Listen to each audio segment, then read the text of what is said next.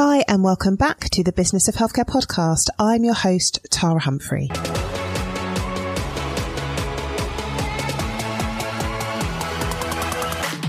I run an award winning healthcare consultancy specialising in supporting primary care networks. I'm a facilitator. I am a mum of three. I have an MBA, and I would class myself as a bit of an adventurer. And I absolutely love all things business, all things leadership, all things management. So I created this podcast for clinical and non clinical colleagues working in the field of health and care, and for those of you looking to develop your leadership skills. Every week, we release an episode which focuses on the hard and soft skills required to lead in this increasingly complex environment as we move to delivering more integrated care. So let's jump into this week's episode.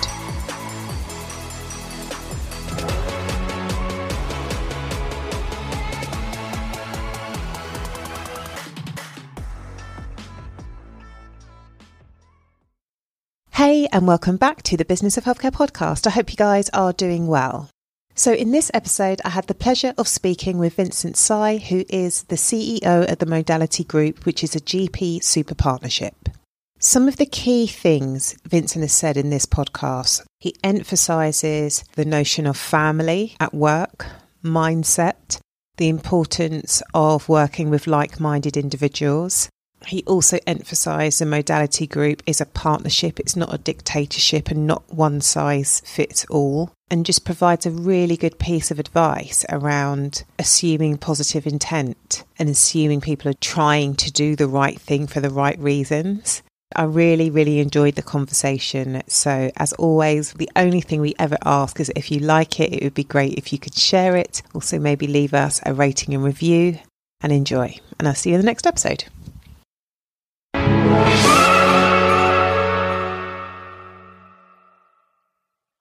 Hi, Vincent. Thank you so much for joining me today on the Business of Healthcare podcast. How are you doing? I'm great. Thanks, Tara. Okay, so our paths crossed at a conference in Milton Keynes. Had a lovely dinner with you guys and was just learning more about what you guys do at Modality. And the reason why I wanted to have you on the podcast for those of people that are not in primary care, Modality, or how would you describe Modality actually? Yeah, well, Tara, thanks for having me on the podcast. We are a traditional NHS super partnership practice. We are obviously a bit different to most because we're quite large. We have 450,000 patients our primary care list, and we cut across nine regions and 50 sites. But we are still the traditional partnership model, but obviously you know, augmented to work at scale in that regard. We also run uh, 20 outpatient services for hospitals as an out of hospital solution. So over the years, we've gone from being just primary care focused, and we still are. It's really important that we remain focused on core but we've also worked across the system. And outpatients is a great example where we're trying to collaborate more closely with colleagues in secondary care to close the divide. And what's your role in modality? I'm a fellow partner within the group. I'm a bit different to the rest because uh, I'm, I'm not a clinician. So I'm a fellow with the Institute of Chartered Accountants. So I come with sort of more the accounting and finance background. And more broadly, I had a lot of experience sort of in the insurance world, more on the commissioning side that is multinational because I'm originally from Singapore, grew up in Australia, worked in Asia, uh, Hong Kong, South Korea, and I've also spent some time in the US. I found myself not by design, really all by chance, having learned quite a lot about health systems all around different parts of the world. What made you settle in the UK? So my wife loves it here in London. So that's where we live now with London Home since 2009. And there were many opportunities for me to head back to the US or to work elsewhere. But this is where she really likes in the UK. And so, as they say, you know, uh, happy wife, happy life. So, uh, so here we are. So, so we've been very well settled here. The real honor and, and privilege learning about the NHS and continue to work, work in it and hoping to make a difference. You just reminded me when we first met, you shared a picture of your kids and you've got like a bit of a claim to fame. Where were they? So I have a whole clan. So I have four kids, and we've been very fortunate that they're great. And so yeah, my uh, by chance again, right? Uh, my my wife and my two sons actually in the latest Ant-Man movie. Yeah. That is an interesting experience for them. Cool. Through claim to fame. How long has modality been established for? Yeah, we were formed officially on July 2009, and uh, two practices came together. Then, you know how it's a small world, right? Especially yeah. in any local health system. So. GPs in particular always find themselves in the same meetings, right? With commissioners yeah. and various things. We have our founding partners. First, it's really important that they get along there's a like-mindedness and they just decided to come together saying hang on there must be something here that we can do together to work at scale more so that's really where it started and again uh, this was in Lozells two practices in Lozells one of the poorest parts of the uk and so that's where it began but over the years it starts with a lot of just grafting, just working together, figuring it out, you know, what it really means. And I would still say we're still learning. And every step of growing up it's not the same deepness of steps, if you know what I'm saying. So we moved from 25,000, then we, we got to 50,000, and then different opportunities open up at that level, different challenges. And then we move to 150,000. I think that's the next step, you know, again, a different step. And yeah. then we got to 300,000. Then we are, you know, currently 450 as we stand. And I should add that we obviously thought it was important to grow and to work at scale but it wasn't like a predatory or it wasn't like an aggressive marketing strategy. We've never really done that. It's always been word of mouth. And so our, you know, our motivations are quite different overall in that sense. And I think one of the main reasons why I wanted to get you on the podcast is that in my circles, from a primary care network perspective, so it's very limited, but when you're in a primary care network and you have got a practice which is part of a super partnership, that really changes the dynamic. And sometimes there is a perception of, you know, like them and us, like we're independent, they're part of a super partnership. How they make decisions is different from us. And I think it's just really interesting. Like they're really money grabbing. like there's all these perceptions and I just think it'd be nice to hear from somebody from the inside. I think everyone has their own views, but I think what does it mean to be part of a super partnership? Why would a practice come to you? What are they looking for and what do you provide them? So we are in, I think, 19 primary care networks, and we have every combination you could think of, right? So we have where we are the PCN, right, with only modality only practices. And then there's a mix. And then within the mix, economy or setup, we are sometimes the majority, sometimes the other way. And then just because we're the majority doesn't always mean we are the clinical directors. I think it's important to get it right locally. And this is our mindset. Okay. And, and there's no perfect. We don't seek or need to be the lead or, or to drive everything just because we are bigger but we need to find ways to work with colleagues. You know, uh, I think as a profession, now more so than ever, everyone just need to sort of align more than divide. And I think we often have very diverse views and strong views, which sometimes make the profession look not as coherent as it could be in front of NHS England or policymakers. So we're sometimes seen as quite a difficult profession to sort of work with when in reality we're not. It's just that we we have a different DNA, isn't it, in primary care or, or the profession, and it's not always fully understood. Now, in terms of modality from a super partnership or practice standpoint, the first step is on back office. So there are many things that can be done in one place, right? And doesn't affect care directly, but it takes up a lot of uh, a GP partner's time because it's a business to run. So finance, HR, CQC, patient complaints, various things over the years, we've begun to figure out how to do this at scale in one place. Or it doesn't have to be physically in one place now, right? Everything is a virtual. We have a virtual team, but we're large enough to be able to have that focus, which is helpful. When we look at practices or when practices approach us, we never discriminate in terms of how much money they make. So your money is important, but not the deciding factor. Our most important bit is like-mindedness and the values we offer resilience because we have more capacity uh, in how we organize on back office.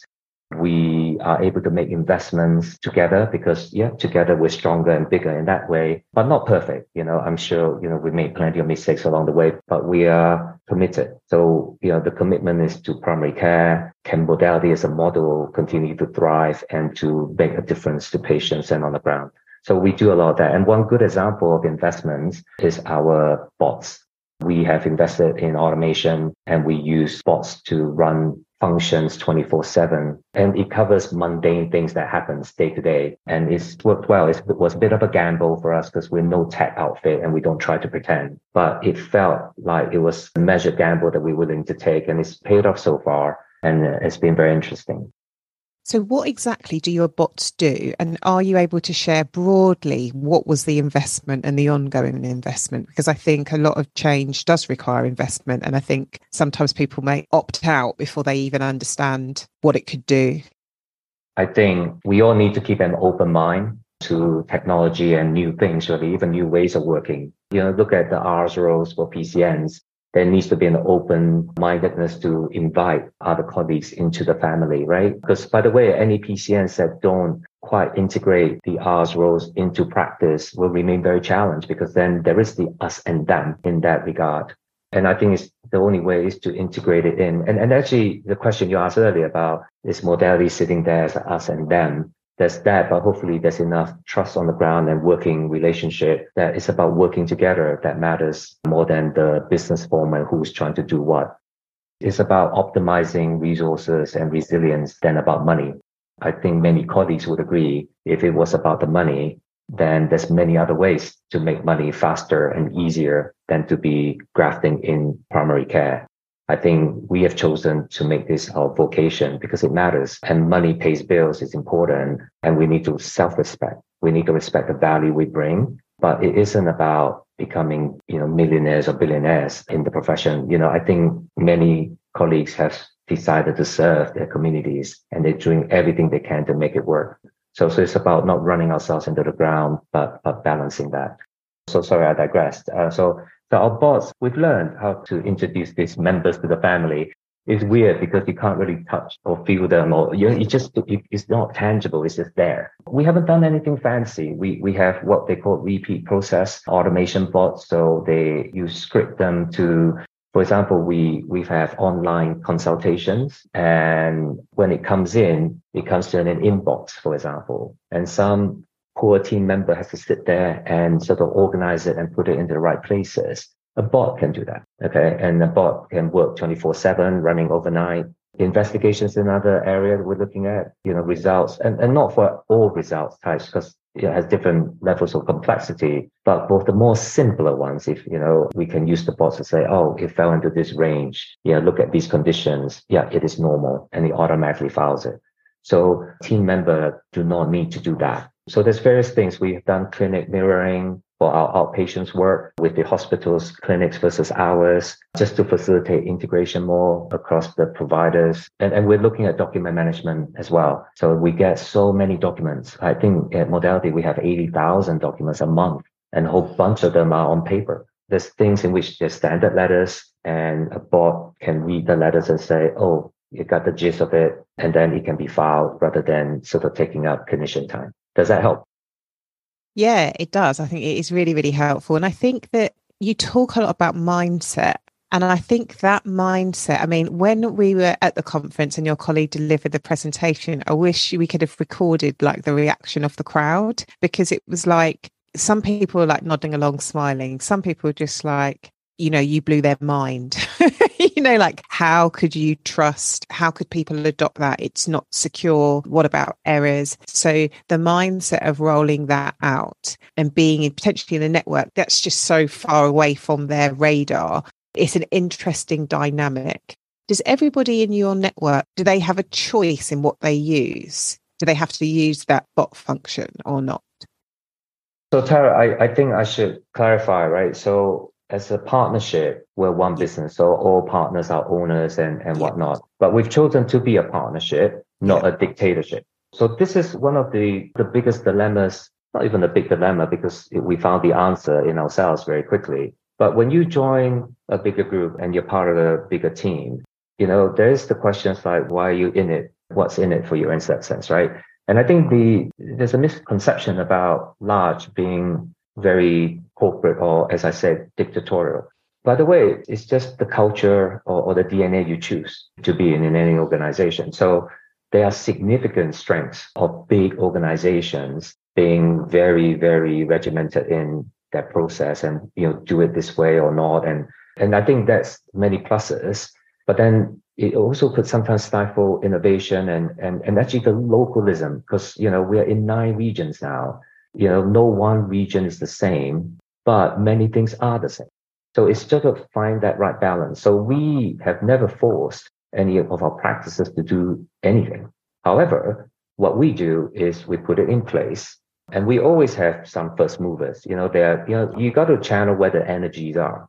So, you know, when we started this idea, all our lead partners were saying, yeah, should we embrace digital? Shall we have a go at this? You know, what if it completely falls flat? You know, are we okay? Are we, are we doing anything crazy? And the answer is we figure it out. We pilot it, we put it aside, we try various things. And then when it's working, you know, it's very natural. People are like, yes, we can turn the bots on for this now. And I neglected to say, I don't know if it's the right thing or not. At the end, it feels right to us. We invested in the bots not to get some cash ROI. You know, a lot of people talk about investing in technology and you need to get your return in investment. You know, what's that ROI? And we can calculate it, you can argue, but it's not like we reduce our headcount. Yeah, we didn't do this to replace people's jobs. Our main motivation with automation is to improve the working day of the team.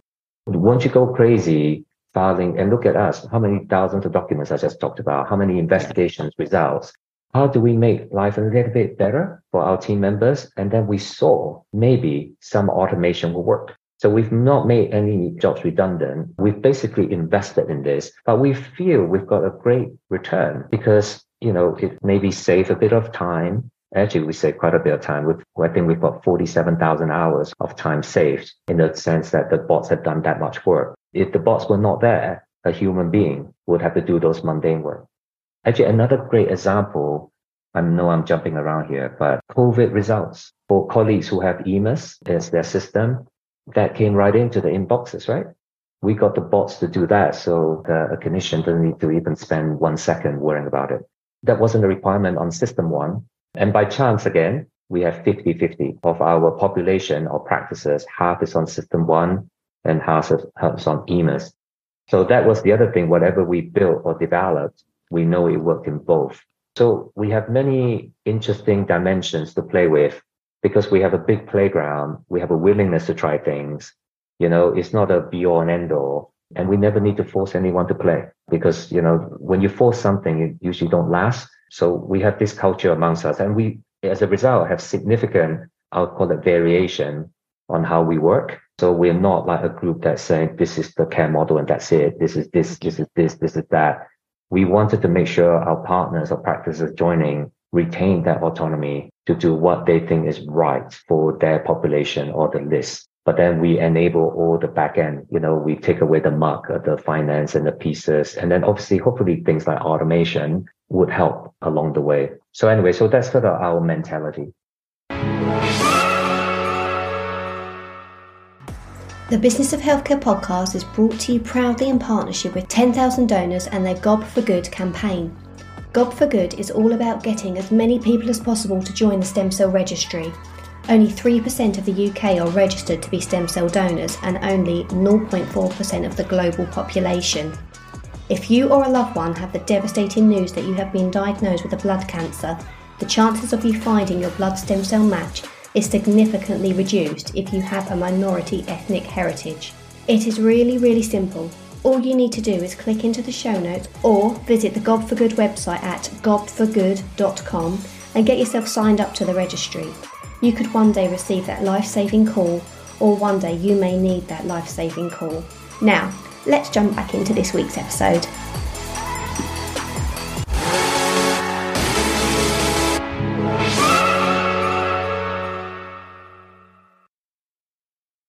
So, thinking more about you and your journey, what would you consider your strength in your current role today from a work perspective? What is a thing that you think that you're really, really good at? I do many things every day and the variety or the diversity of things is quite astounding in that sense. I carry the title of the CEO for the partnership and it's a, you know, very fancy title and stuff, but ultimately I'm a fellow partner. I'm not a hierarchical type person. So I'm very hands on, you know, very open to feedback for all staff levels. I think one of the strengths, and this is important to me, is engaging at all levels and that there's no work that's beneath anybody. So when there's an issue, I had a chance to speak with my team and my partners. I'm, I'm always ready to muck in no matter at what level. I think that's one, hopefully colleagues would, would agree that that's a strength. I think the other thing that I believe in is doing things that last. So relationships matter to me. So I don't, I just don't do things for the sake of it. You know, I do things to make sure, especially with the work family modality, right? It's my work family that we understanding and taking care of people as them. And it's not just about the work. Obviously there's work, but it's better if there's something binding us all together in a human way. So I think I have a decent breed of relationships and putting time in to make sure we have that. And, and I know many partners well. And I think I'm reaching my limit on how many people I can remember, right? Because I have 100, 135 partners. And, you know, we all have a personal connection in some way, some deeper than others. But when you're a partnership with, you know, general partnership with unlimited liability, right? We still the traditional NHS partnership, as I said at the start. You can't just have anyone join the family. You know, you need to have, you know, the rapport that matters to me. And, and I hope my partners would agree that, you know, I'm always approachable and it's about the personal first rather than just work. What do you think your 135 partners would be surprised to know about you?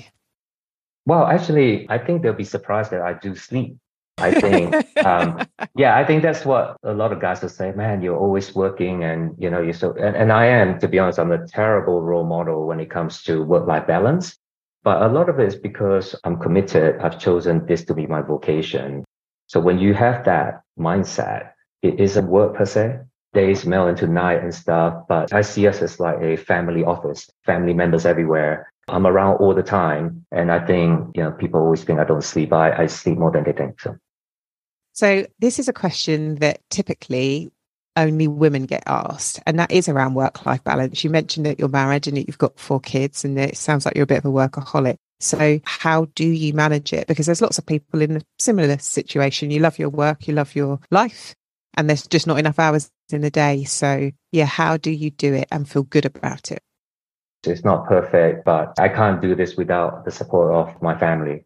They are very understanding why, because I'm on the road quite a bit. And I think my kids are very understanding too, because they know what I'm doing is important to me. And I try to explain to them the difference we're making on the ground. So I may not directly impact it, but I am in a key position to make sure team members are in the best place to help patients and the community. You know, they've helped out on COVID clinics and I try to loop them in where it makes sense. And again, you know, just trying to balance, right? Trying to balance and carving out the time. I think it's not the quantity I think sometimes it's the quality of the time spent too, right?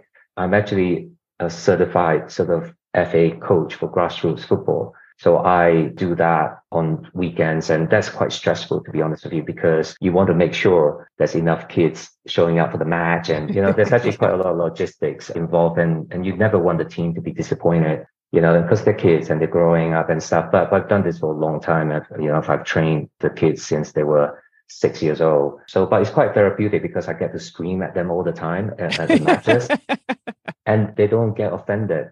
I'm such a familiar figure to them. Are you sure they, they may be petrified? No, no. You see with the team, they'll come or you high five all the time, and even as like, what did you think you were doing? I don't know. It's it's a different way of venting frustrations, but you know, it's really nice. You know, especially with the kids growing up, and I do the under 13s you know, they're in that tricky teenage years too. But, you know, so, so far so good is finding that balance. So that is a good example where I try to focus some time and, and be part of sort of, you know, like my, my sons and I, I help out on under 11s as well where I can. So, so anyway, it's things like that that we do and we do different things as a family. So yeah, it's been okay. But obviously it's, everything's about finding the balance even though you've got a good understanding of healthcare, you kind of weren't necessarily brought up in healthcare initially. What piece of advice has somebody given you that served you really well? Because I wasn't brought up in the NHS, you know, like it is a different, I mean, every industry is different and there's every industry has nuances. And I just think, yeah, for somebody coming from outside of healthcare, coming into work in a practice or the NHS, it's a big culture shock. We, they, us act differently. It's not just in healthcare. The world is a very complicated place. The one piece of advice that I'll share and that I've gotten, I've used as much as I can over the years, is to assume positive intent. So this may not be the answer you're expecting with the question you just asked, right? But I think if people apply that principle a little bit more in everything that they do, I think things will be easier and better. And so it doesn't matter whether it's in healthcare, whether it's private, public, just that notion of assuming positive intent. Now, I'm, I'm not suggesting that you foolishly do that and then, you know, get taken advantage of or crazy things. But if people took that little step back every time, you know, things usually work out for better. I'm sure you've seen this too. The zillion emails we get every day, right? And then suddenly you're like, hang on, what happened? What's, you know, why is Billy saying this? Why is Jane saying that? And then 50 emails later, you're like, what is this about? Usually it starts off with someone not having maybe assumed that positive intent and taken it the wrong way. And a lot of tension and time is saved by just giving people that positive benefit of the doubt or, you know, just pick up the phone rather than piling on. But anyway, so that's something that I practice every day as best as I can. What would you class? I don't like the word weakness. I also like an area for improvement in your skill set, in your knowledge. Is there anything that you would like to improve on? And you don't have to, just wanted to see. Plenty plenty. Look, no one's perfect, and whoever think they are are actually going to miss out. Because I think if you don't keep an open mind, being diverse about ideas, just actually knowing what you are good at or not, and surrounding yourself with the right team members to help to work together as a team. I have many, many weaknesses. I think, I mean, look, first one is, as I said, it, it seems okay, but have I balanced it correctly towards work versus family? Will I look back and regret that, you know, and things like that, right? But, you know, you don't want to live a life with regrets. You're just going to keep looking forward. And as long as you are at peace with you're doing good things and doing the right thing overall, I, you know, uh, so, so that's key. Look, I, I'm in a partnership with so many clinicians. I never pretend to be a doctor. I never will be one. So I never try to venture into the clinical lens of the world. I got my partners to do that. And similarly, they trust in me to sort out finance or some of the technical things that I'm uh, meant to be good at. So, uh, but I still learn new things, right? There's so many rules, pensions, that structures, you know, it's complicated out there. And where I don't know stuff, I ask. I got no ego. It's like, hmm, I'm not so sure. I've learned about this before, but I better check. So I think I got plenty to learn and uh, not perfect by any means, but I have a mindset of, you know, being open to asking questions and figuring things out. What do you think lies in store for the future of general practice and the partnership model?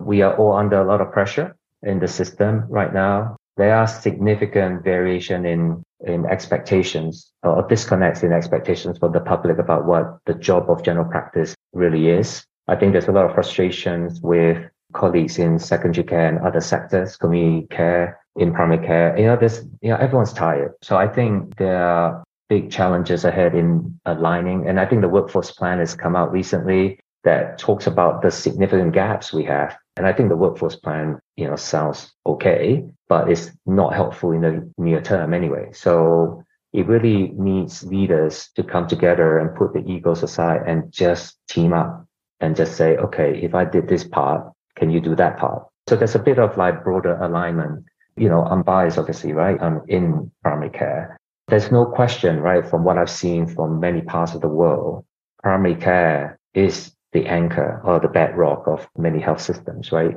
And it deserves to be valued more than how it is now. Um, it's really hard, right? For team members who are really trying to do their best and only to be told it's not good enough anyway. And it's not fair in that sense.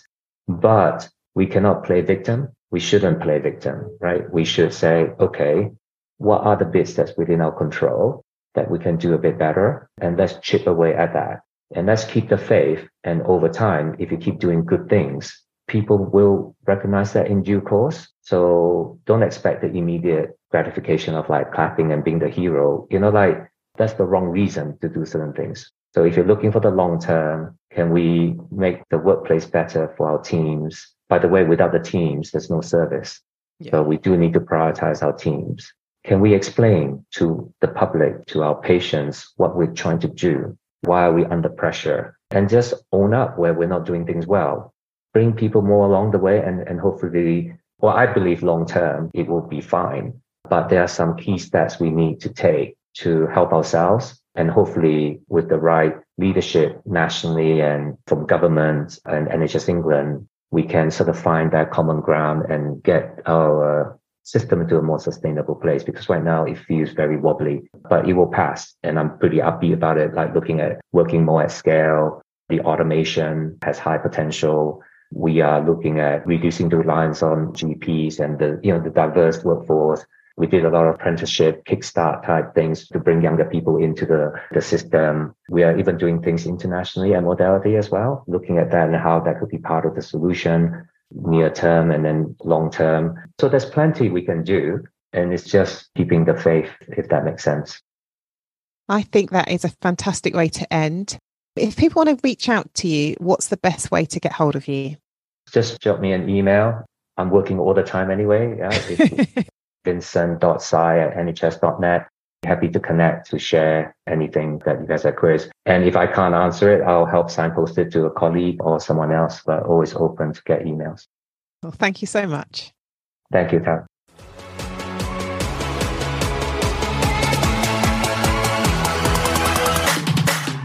Thank you so much for joining us. If you like what you hear, I would absolutely love it if you left us an iTunes rating and five star review. I know many of you give us a shout out on social media, which is lovely to see you guys listening to the podcast. So please come and find us on Twitter at THC Primary Care, on Instagram and on LinkedIn. Just look for Tara Humphrey. And if you're not subscribed to our newsletter, please do. You get to hear more insights, more confessions, some tips and tools and a roundup of our activity over the week. So click on join the newsletter in the show notes and I will see you in the next episode.